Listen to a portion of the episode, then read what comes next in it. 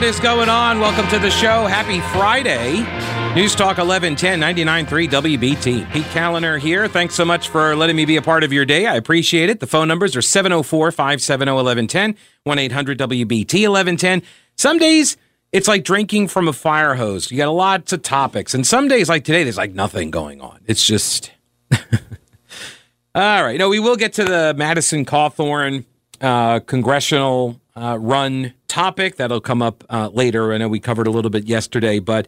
New developments, namely that he's he is running um, in District thirteen. Madison Cawthorn going to make a uh, a jump. So we'll get into that uh, later. We got Becky Gray from the John Locke Foundation. I'll talk to Doctor Chris Cooper from Western Carolina University about all of this. Um, but first, a couple of, uh, I guess it was probably about almost two weeks ago now, that uh, Governor Roy Cooper vetoed the latest Republican bill that sought to rein in his powers under the Emergency Management Act. And uh, the Associated Press's Gary Robertson reporting at the time that the legislation would have required other elected leaders to sign off on long-term emergency declarations like those for COVID nineteen. The governor vetoed a measure that is somewhat similar to a bill that was run in twenty twenty that he also vetoed. This year's bill would have required enforcement of a gubernatorial statewide emergency order for only seven days unless a majority of the Council of State agreed to extend it. It can go up to forty-five days. For the emergency order to go longer than that, then the legislature would have to pass a law doing so. So this was the law, or the uh, rather the bill that was proposed in the latest round. Now, I do find this interesting that for all of the media attention on the budget and whether or not Cooper or the legislative leaders are going to negotiate, who will cooperate, who will bend, who will break, who will give, who will take, all of that, we don't get any of that on the E M A fix. That's what I call it, the Emergency Management Act fix. Because the E M A, as it was drafted, has a problem. It allows for the indefinite and uh, essentially limitless powers of an executive uh, order of an emergency. We are still in. We are past six hundred days under this declaration of an emergency by the governor. And that's not, I. that was not the intent. If you read the Emergency Management Act, that's not what the intent of the E M A was about. It was designed to respond to localized, short-term emergencies. This was a statewide declared emergency. And even Governor Cooper, and I'll go into some of this uh, in a bit, but even Governor Cooper recognized that there was a need to go to the Council of State to get their concurrence, to get their approval. The Council of State is comprised of all of the statewide elected offices, including the governor. He's part of the Council of State, and they meet like once a month.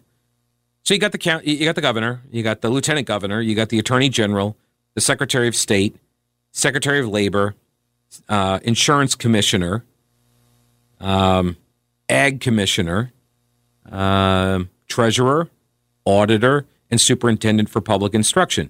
So there were ten of them. See, I'm getting better at naming these off the top of my head. If I ever get into a trivia contest on something like this, I'm going to be, I'm going to be fire. Um, so there's there are so you got ten elected statewide offices like that uh, that I just listed. Six of those are held by Republicans. Four are held by Democrats right now at the moment. Um, he went to the he's, he went to the Council of State at the time, and which was also a six four split. Republican majority, and he asked them for concurrence on what he was about to do. And then he changed course when it became evident he was not going to get their approval to do an emergency order shutdown of all of the businesses. And so that's when they made up this interpretation that he didn't need Council of State approval because the local jurisdictions were not able to uh, to respond effectively. That was their rationale. Republicans right now do not have the votes to override his veto because Democrats refuse to bend on this, which is one of the reasons. There are several, but one of the reasons why I have zero patience or tolerance. I give no quarter to media and Democrats, but I repeat myself, and their arguments about how, uh, you know, the Republicans need to step up and be better than us. That's essentially their argument, because they refuse to go along with a fix for this act. They won't do it, even though we all know full well if a Republican governor had declared a limitless, indefinite state of emergency, Democrats would be fit to be tied. We would be hearing daily about threats to our democracy, right? We would be treated to the wild hysteria that is surrounded, uh, that has surrounded the January sixth riot at the Capitol, right? Imagine that, but like louder, more consistent and constant. And it would just be, oh my gosh, it would just be overwhelming. Because this is what they do. They flood the zone because they control the zone. They, and, and they don't believe they do. This is the irony here, is they don't believe they do control the zone, but they do. They, like I saw, hang on, I, well, there's a tweet. Uh, let me make a note here.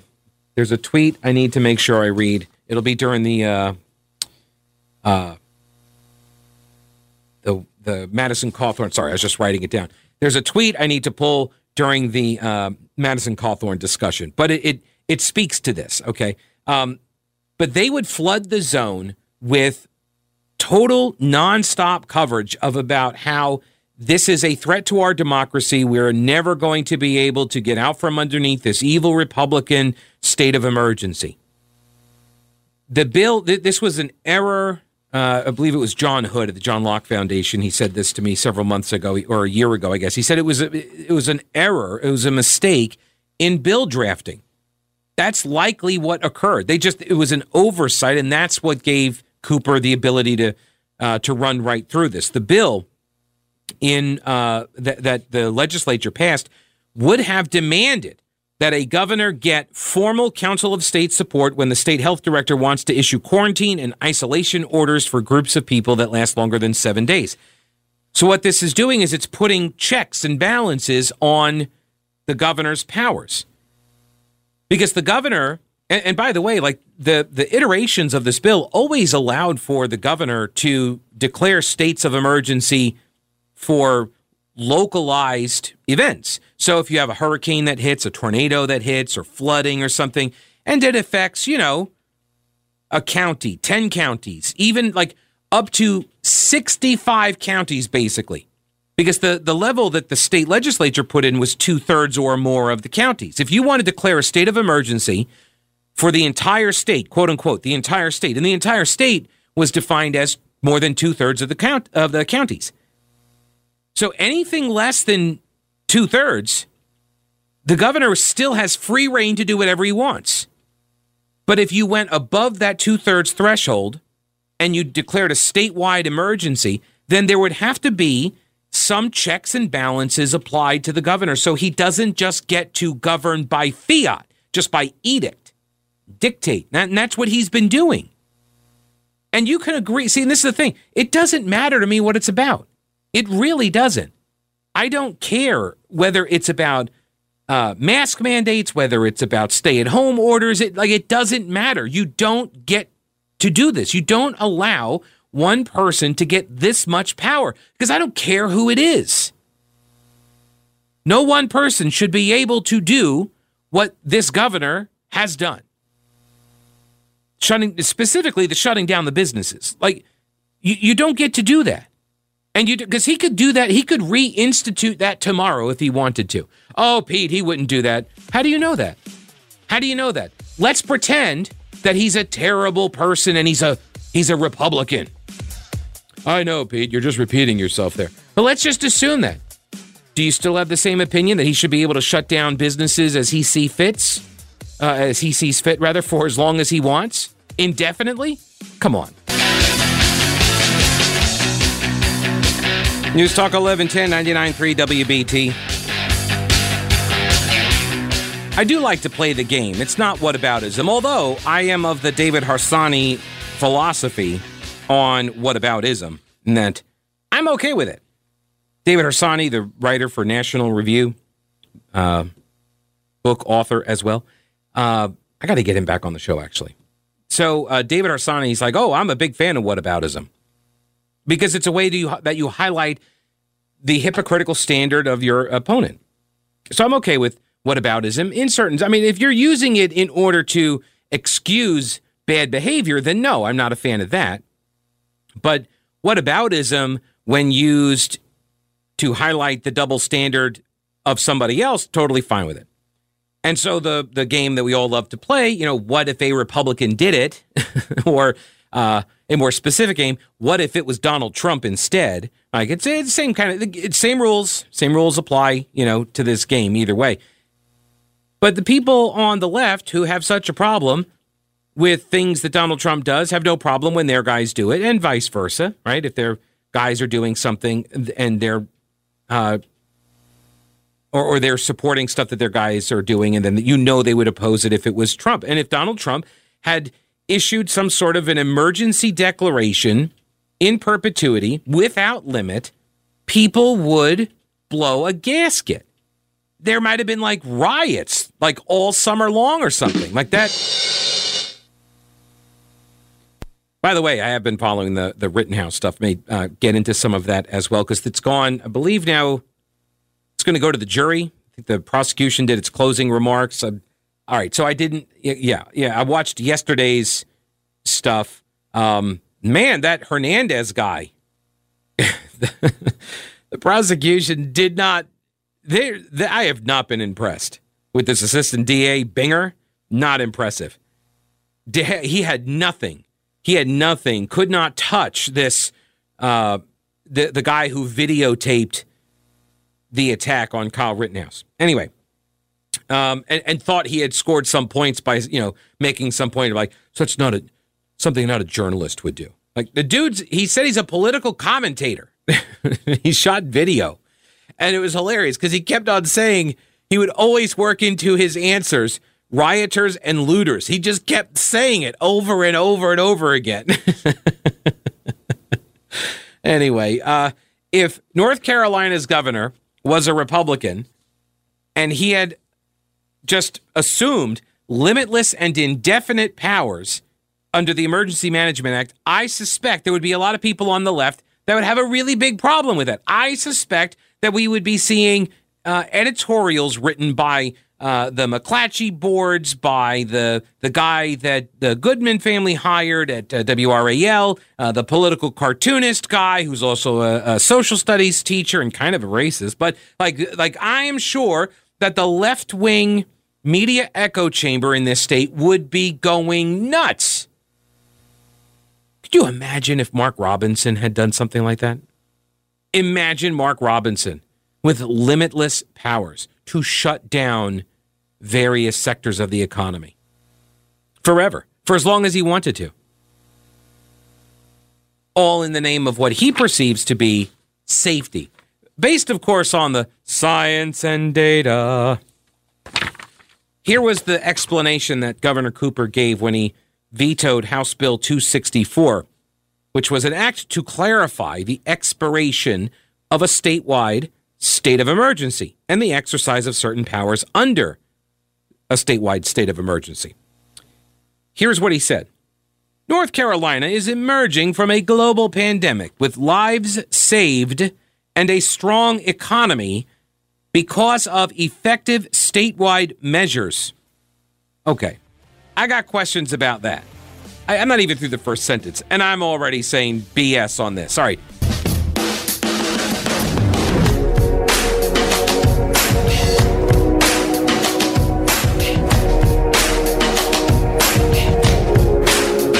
News Talk eleven ten, ninety-nine point three W B T. Pete Kaliner here.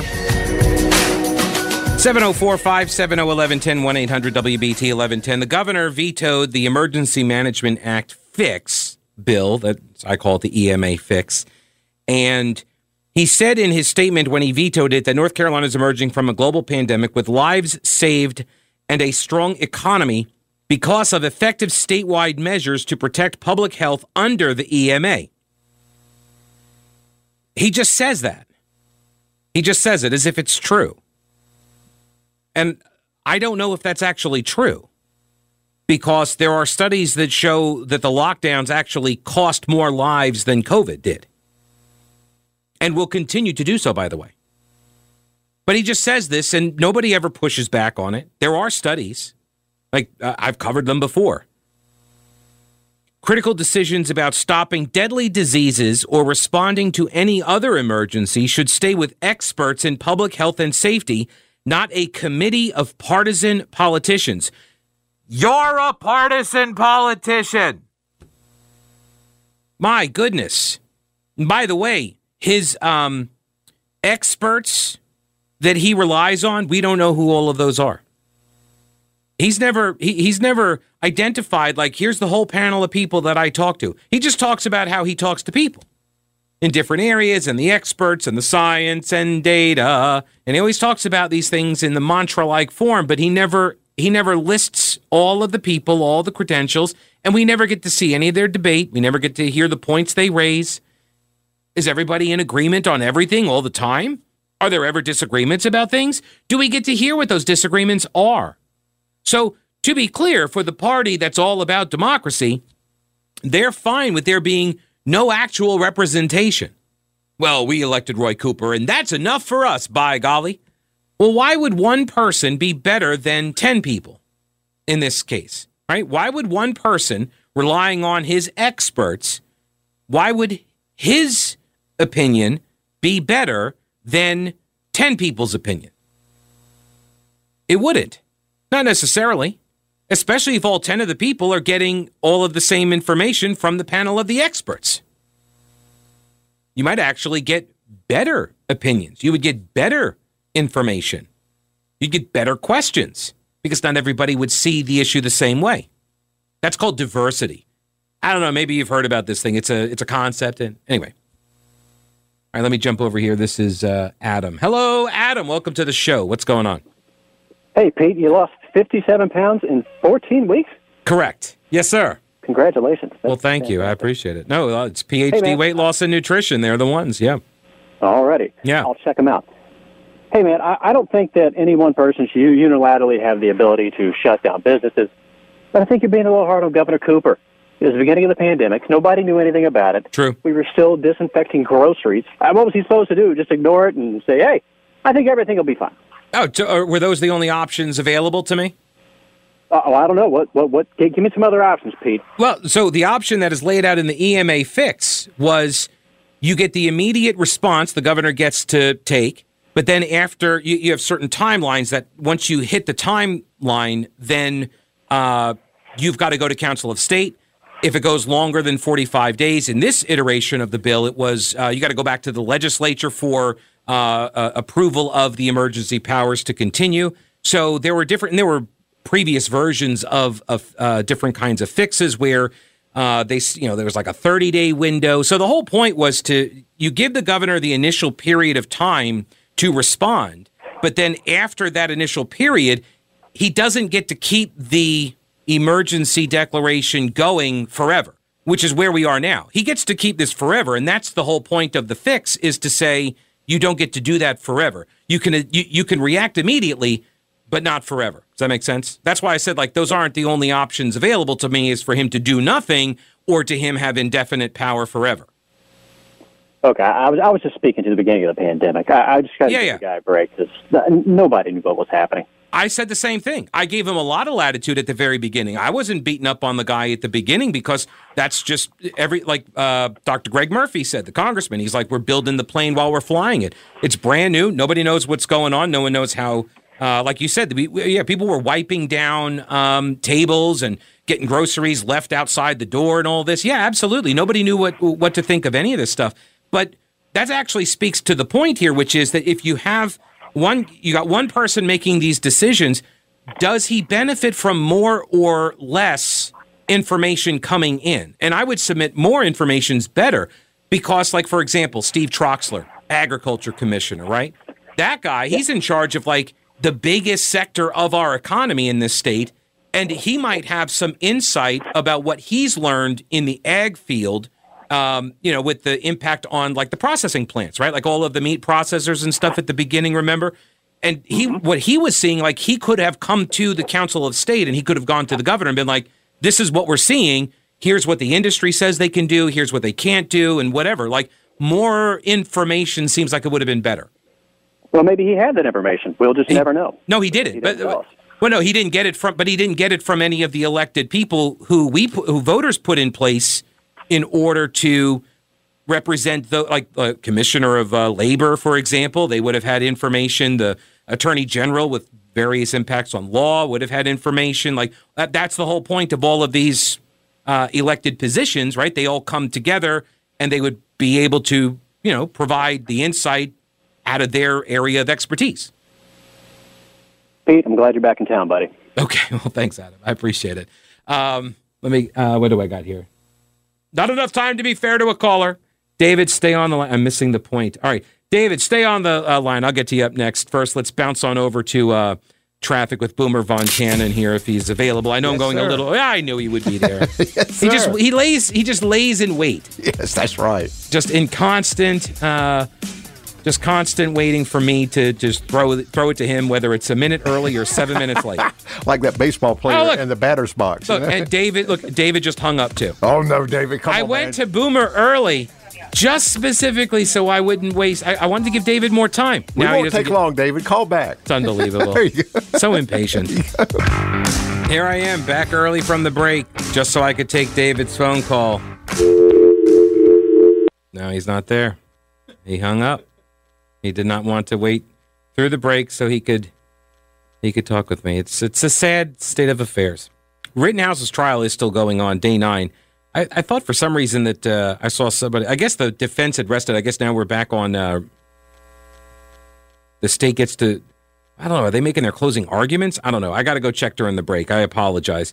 Um, but I was talking about this Emergency Management Act fix that Governor Cooper vetoed. And see, th- this is the thing that gets me too. Is like if uh, like caller Adam said there that. You know, give Cooper a break. He didn't know, but nobody knew what, what to expect. It was a brand new, you know, uh, pandemic and all this. And, and I get all of that. But this is what makes it all the more curious. Like, we're already past it. We're past the part where we don't know what's happening. We, we now know what's happening. We know it's aerosolized. We know it's not contact-based, right? So you're going to get it through the air. You're not going to get it from the surfaces unless somebody, like, you know, spits on a doorknob and then you lick it or something. Um, sorry, I forgot. It's lunch hour. My apologies. I did not. Okay. So